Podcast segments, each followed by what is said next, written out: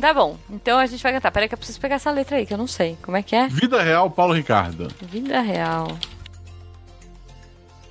Se você souber sim me dizer até onde vai. Se você escolher, soubesse o que fazer. Tô lendo a letra aqui. Cadê? Que você faria. Ele canta assim. Se você pudesse me dizer ia chegar. Tá bom. Se você soubesse quem você é, até onde vai a sua fé? Que você faria... Não, abaixo vai cantar, tá? Não. E chegamos a mais um Roda de Violão. Canta direitinho, vai. Ah. Tá bom, vai. Pera aí que eu vou pôr a letra pra cá. Mas tem que cantar com a voz zoada do Paulo Ricardo. Se você pudesse me dizer, se você soubesse o que fazer, o que você faria, aonde iria chegar. Tipo isso. Só vai cantar esse trecho. Ué, não? Você quer que eu cante a música inteira? Pera. É, eu queria fazer o... Tem que ser o refrão, é. Tem então, que... eu tô procurando o refrão. Não, você continua cantando o terceiro bloco aqui. Do refrão. Se pudesse escolher entre o bem e o mal, ser ou não ser, se querer é poder, tem que ir até o final, se quiser vencer. Eu vou votar na Jujuba por afinidade. Pra ficar ou pra sair? Pra sair, sempre. Olha só que safado. É assim, então, Guaxa.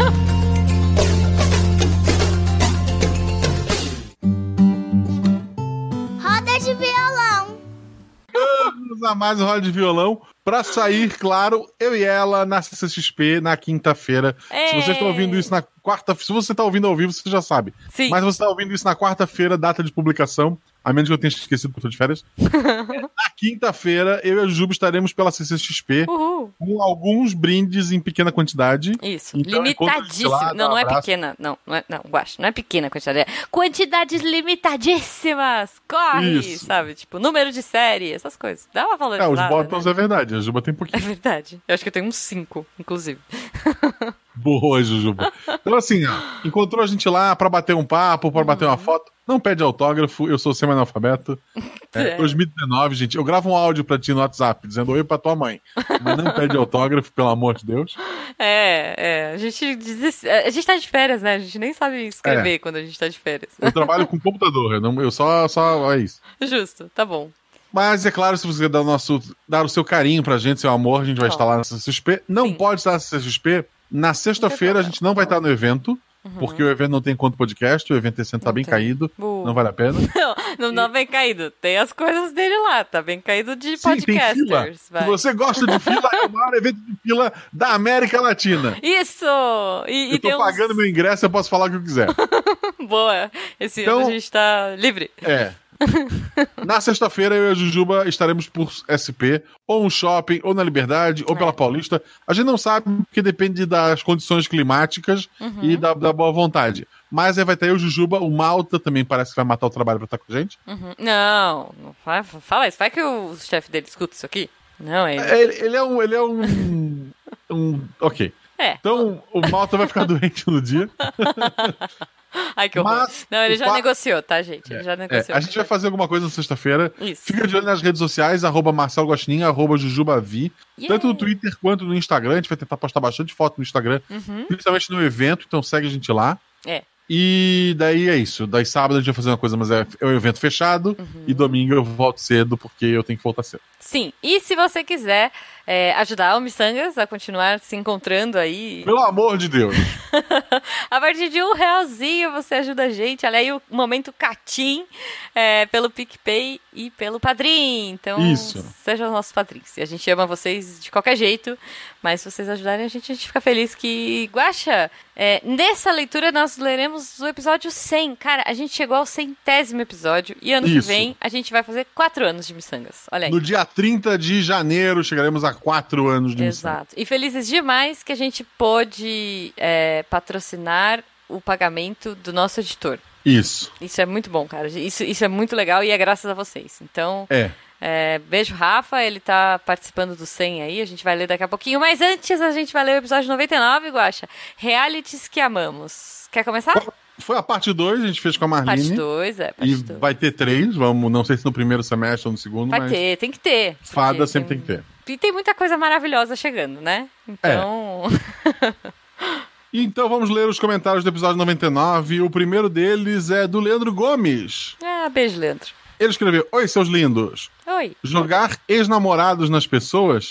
Já ouvi falar num bar que promovia competição de arremesso de anões. What? Arremesso de ex-namorado é novidade. Pensando bem, uma catapulta de ex poderia ser bastante útil. Engenheiros, vamos utilizar isso aí.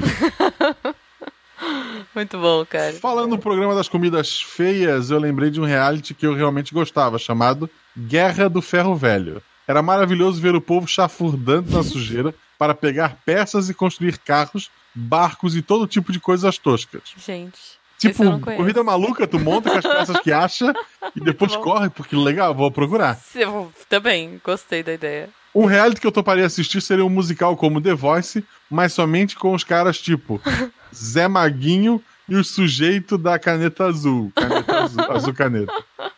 Tudo pela galhofa. Beijo. Maravilhoso, cara. Maravilhoso. A Marlene comentou aqui que pra que terapia se você pode arremessar o seu ex com uma catapulta? Olha, não, há controvérsia, gente. Há controvérsia. Façam terapia, sério. Mas sim, deve ser bem divertido. Uma só que eu queria arremessar, o resto são gente boa. É, não, deve ser legal, deve ser legal. Até os ex que são legais. O ex que é legal, você arremessa tipo numa piscina de bolinhas, sei lá. Daí o chato a gente deixa quieto. O chato a gente não comenta aqui, né? Porque o Bruno Fim veio comentar aqui. Esses são os realities mais bizarros que eu encontrei na internet. Oba, adoro. São só do lado ocidental do planeta, olha só. Porque se fosse colocar todos os realities só do Japão, seria uma lista infinita. Isso é verdade. Isso. Então, ele listou aqui. Man versus Beast. Nesse programa, seres humanos competem contra animais em coisas como... Quem come um cachorro quente mais rápido... Esse é meu cachorro, ganha fácil. Quem vence uma corrida de 100 metros e um lutador de sumô postando cabo de guerra com um orangotango. Gente, que horror. Coitado dos bichinhos. O de comer eu até acho legal, assim, mas... Bom. Coitado com o lutador do lutador de sumô. Mas não, okay. Coitado do bicho, porque perguntaram pra ele se ele queria fazer um cabo de guerra, sabe? Enfim, comer cachorro quente eu acho que ok, mas... Jujuba! Oi! Pergunta aleatória. Qual o seu orangotango favorito do cinema, dos livros, da literatura? Meu orangotango favorito? O do Planeta dos Macacos, mas o inteligentão lá, o César. Tá, ele é um chimpanzé. Ah, tá bom, vai, é o King Kong. É gigante. Mas ok. Ah, eu não sei. Não, na verdade acho que tem... Não, agora falando sério. Acho que tem um orangotango no Mowgli. Eu acho que tem. Tem. Eu acho que pode ser ele. É porque tem um no Mowgli que é um outro bicho, é uma outra espécie. Mas eu acho que tem um orangotango. É um puma. Não. Que é o rei lá, o rei não sei o quê. Não, Tarzan. O do Tarzan é bonitinho também. O Tarzan é uma chita, é uma chimpanzé. Não, eles têm um orangotango também, não tem? Não, acho que não. Ah, não sei mais nada, gente. Mas esse aí pode ser esse aí, então, do coisa. É isso aí. Tá, o meu favorito é o bibliotecário da série Discworld. Ah, é verdade. Ah, tá, podia ser de qualquer coisa. Não, mas tudo bem. Deixa o do Mowgli mesmo. Continue. É. A outra é... Nossa, cara, esse deve ser maravilhoso, eu preciso ver isso. Best Funeral Ever. Esse reality mostra uma família que cuida de uma agência funerária. Eles são encarregados de fazer algo bem específico, realizar velórios extravagantes e chamativos. Os episódios mostram velórios com temáticas de Natal, ringues de luta e comida. É muito bom isso. Eu nunca vi esse reality show, mas essa semana teve o enterro do Gugu, vai em paz, e na fila tinha gente vestida de pintinha amarelinha. Tipo, a pessoa que se veste de pintinha amarelinho pra ir pro enterro...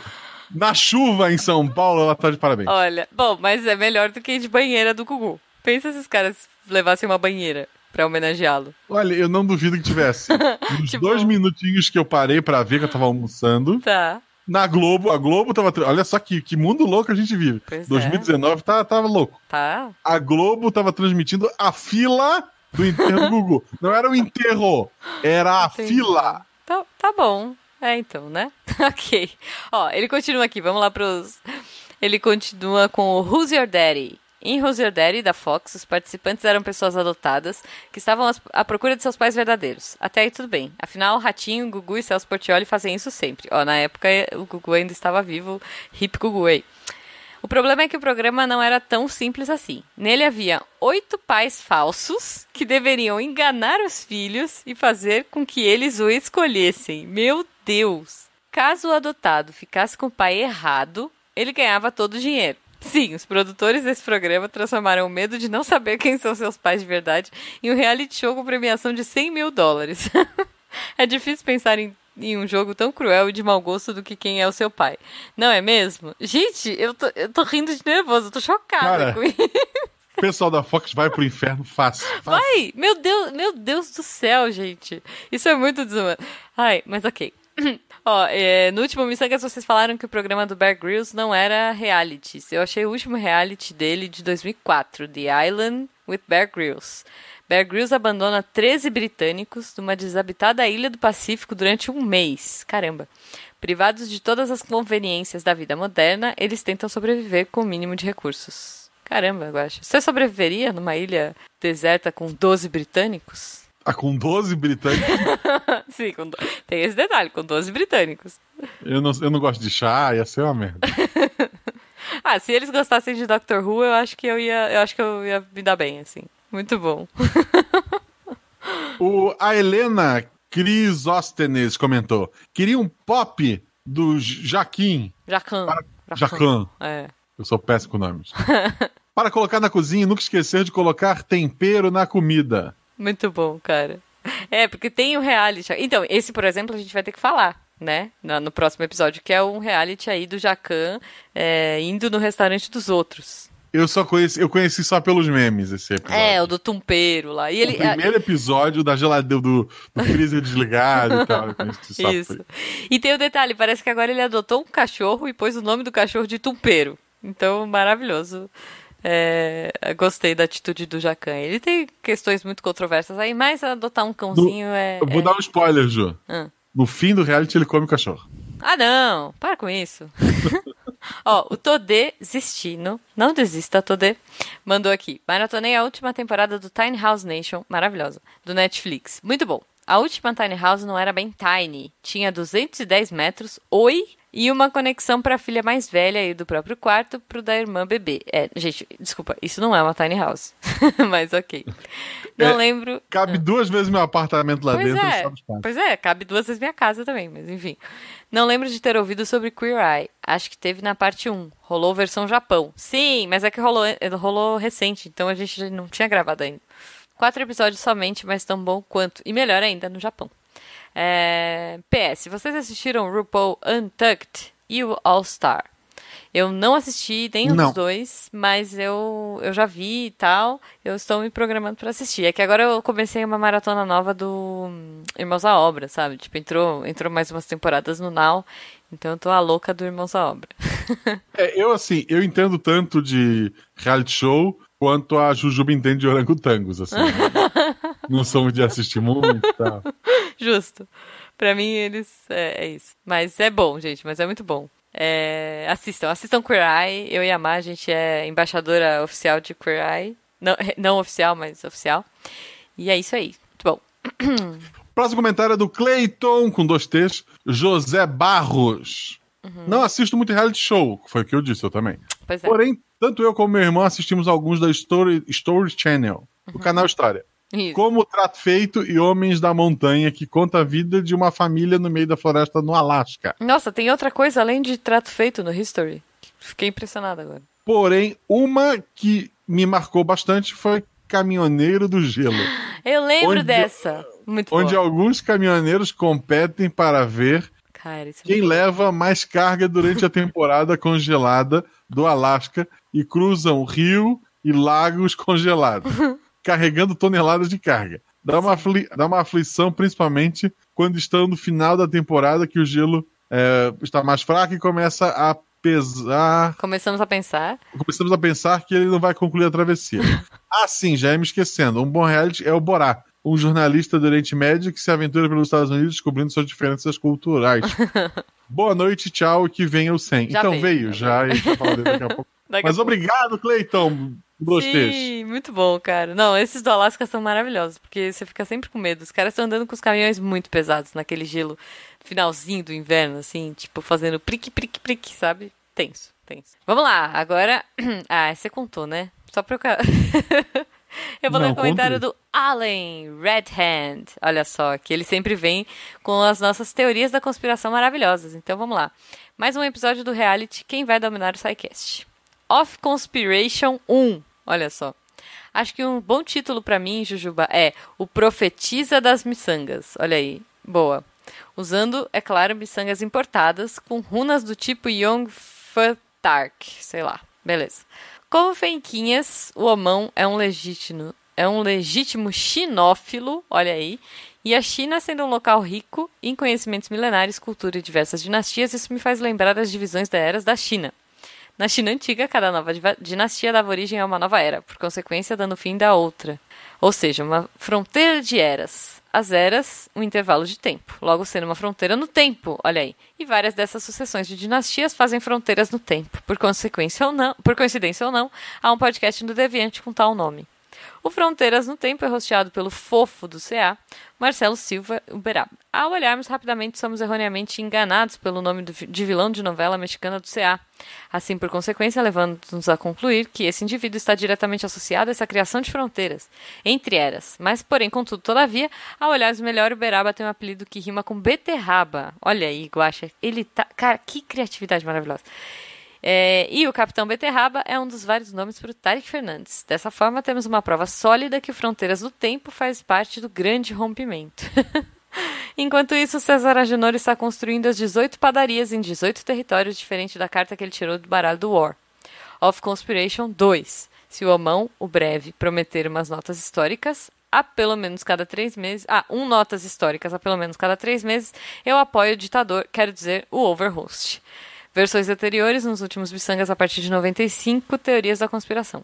Teoria da Conspiração, versão 1.4, fundada em 18/9 ou 8/11 de 2019 do calendário Decatrian. Então, Jujuba, olha só, eu não comento rumores.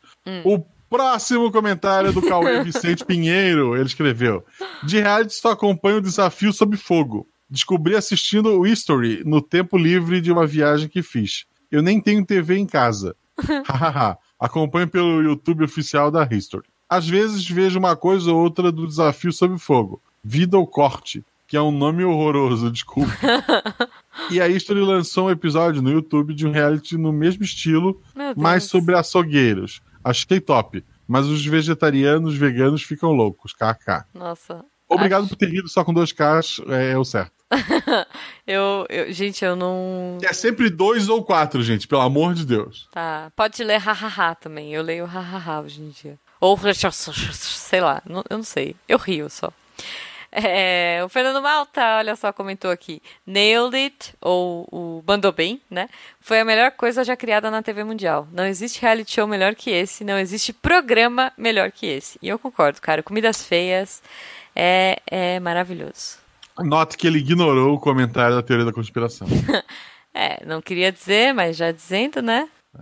Tá bom. E agora, depois dessa leitura dinâmica do episódio 99, vamos ler perguntas do episódio 100. Perguntas não, comentários do episódio 100. Sim. Peraí, deixa eu trocar.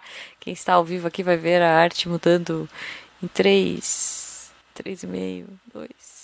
2,5, 1... E o primeiro comentário é do Bruno Fim. Olá, miçangueiros e miçangueiras. Parabéns pelo cast número 100. Já são quase 4 anos desse programa que eu adoro. Adoro a Kiki entre vocês e também com os convidados. Não. Amanhã é meu aniversário de 23 anos. Olha! Um ótimo presente. Obrigado por tudo, pessoal, e que venham mais 1 milhão de episódios ou quanto vocês conseguirem gravar. Obrigado, Bruno, parabéns, feliz aniversário. Parabéns, ele está online, ele está na nossa live acompanhando, então parabéns, Bruno, tudo de bom pra você. Depois a gente vai conversar um pouquinho com você off topic aqui, sem ser na gravação. O Leandro Gomes comentou, eu adoro, ele faz uns comentários gigantes, e o Guaxa adora contar pra deixar eu lê-los.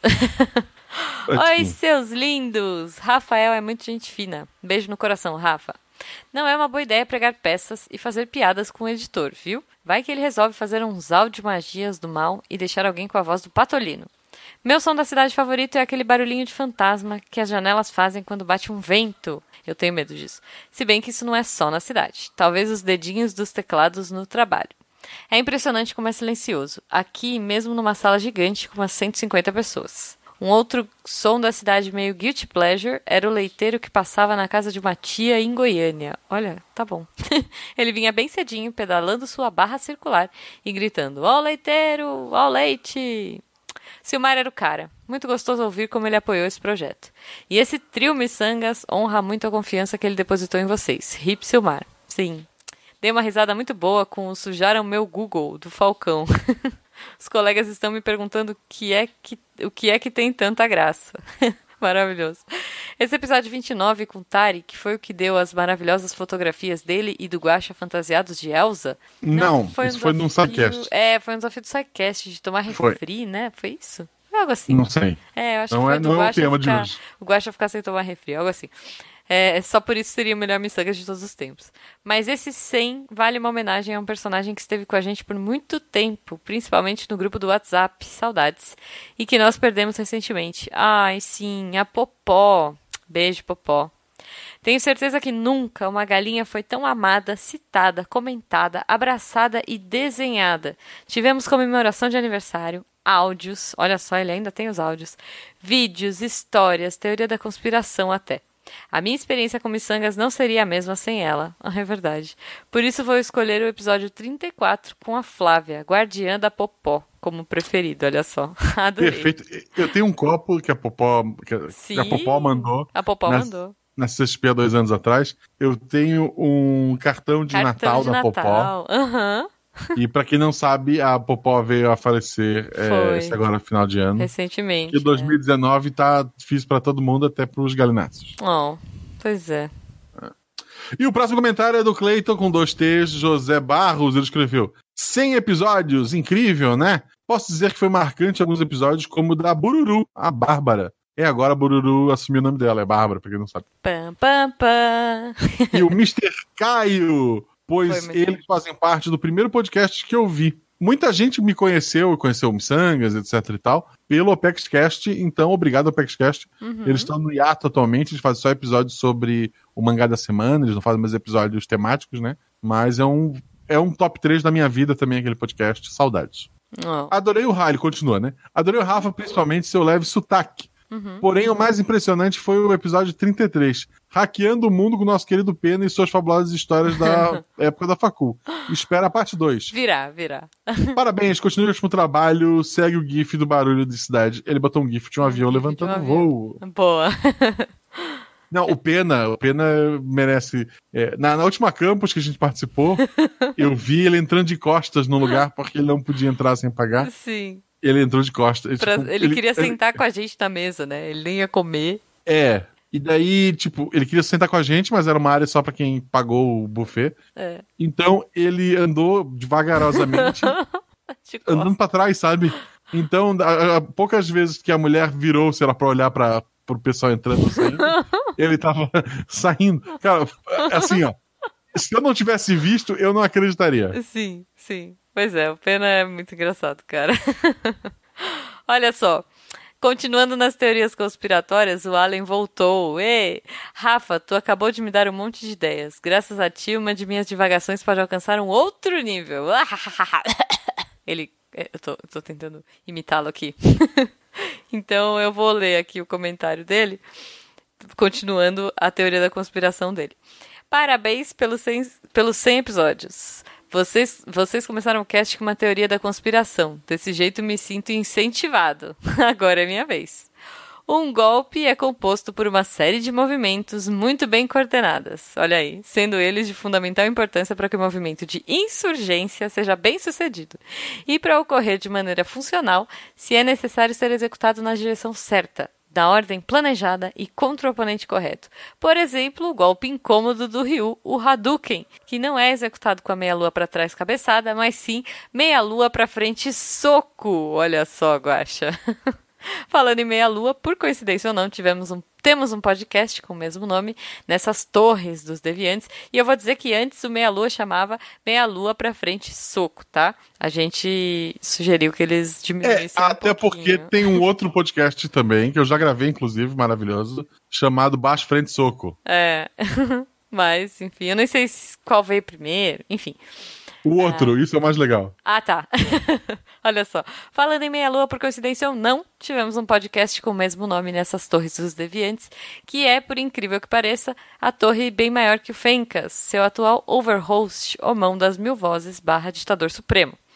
Dessa forma, é completamente lógico, natural e coerente afirmar categoricamente que esse podcast está intrinsecamente ligado nas entranhas dessa delícia de golpe, cara, que até o momento sabemos sem nenhum equívoco que foi idealizado pelo Raccoon e o Califa das Beterrabas. Cara, eu adoro, os nomes são muito bons, sério. Continue, por favor, Allen. O meia-lua, ao ser utilizado como quartel-general, ou se preferirem QG, que já é naturalmente camuflado para a selva, ou não, temos a certeza que esse movimento será executado com a maior perícia possível pelas mãos habilidosas do povão do Meia-Lua, garantindo um sucesso capaz de zerar a torre. Teoria da Conspiração, versão 1.5, fundada em 18/9 ou 8/11 de 2019 do calendário Decátria. Eu não vou comentar boatos, mas eu quero dizer... que o Baixo Frente Soco, por mais que tenha começado antes, o meu querido amigo Ilapso postou o último episódio 16 de junho, ou seja, o Meia-Lua venceu. Ah, boa. Boa porque o Meia-Lua tá aí até hoje. Boa porque morreu um podcast, é isso? Não, boa porque a gente ganhou. Tá comemorando o fim de um podcast. Não, né? Eu tô comemorando a permanência de um podcast na podosfera, que é o Meia-Lua. Mas Baixo Frente Soco, voltem, por favor. O Guaxa agora continuando com vocês, aqui, quando tiver tempo, escuto. Escuta o episódio comigo. Isso, tá bom. Continuando aqui, o Zero Humano falou: olá, Jablocasters. Olá. Quem diria, já estou no 100º episódio. Pois é. Fiquei muito feliz de ter que reproduzir a velocidade... Reduzir. Fiquei muito feliz de ter que reduzir a velocidade para ×2 para ouvir a entrevista com o editor.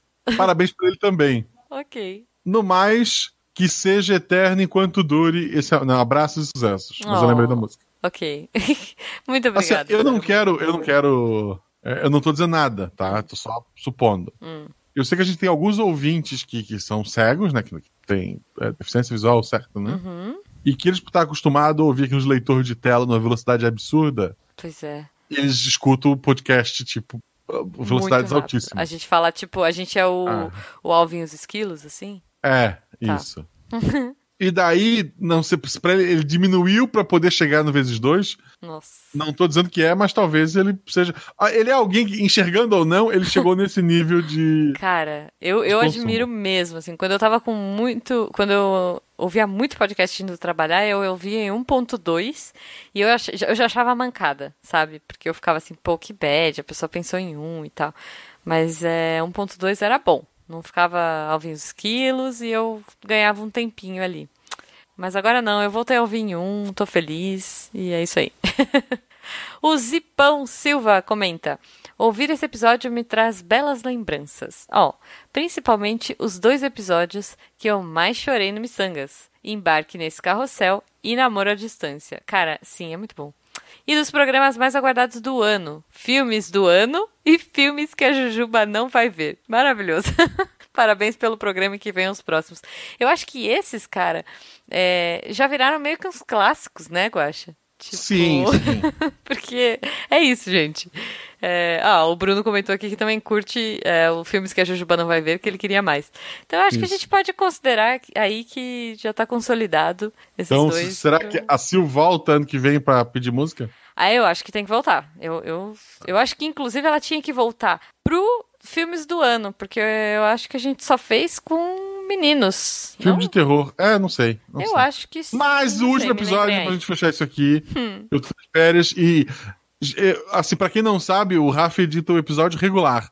Quem dá aquele cortezinho, põe uma loucura às vezes no Roda de Violão, sou eu. Isso. E eu não ganho nada por isso. E a Jujuba faz as imagens do post e também não ganha nada por isso. Não. A gente ainda ganha conhecimento. Não ganha.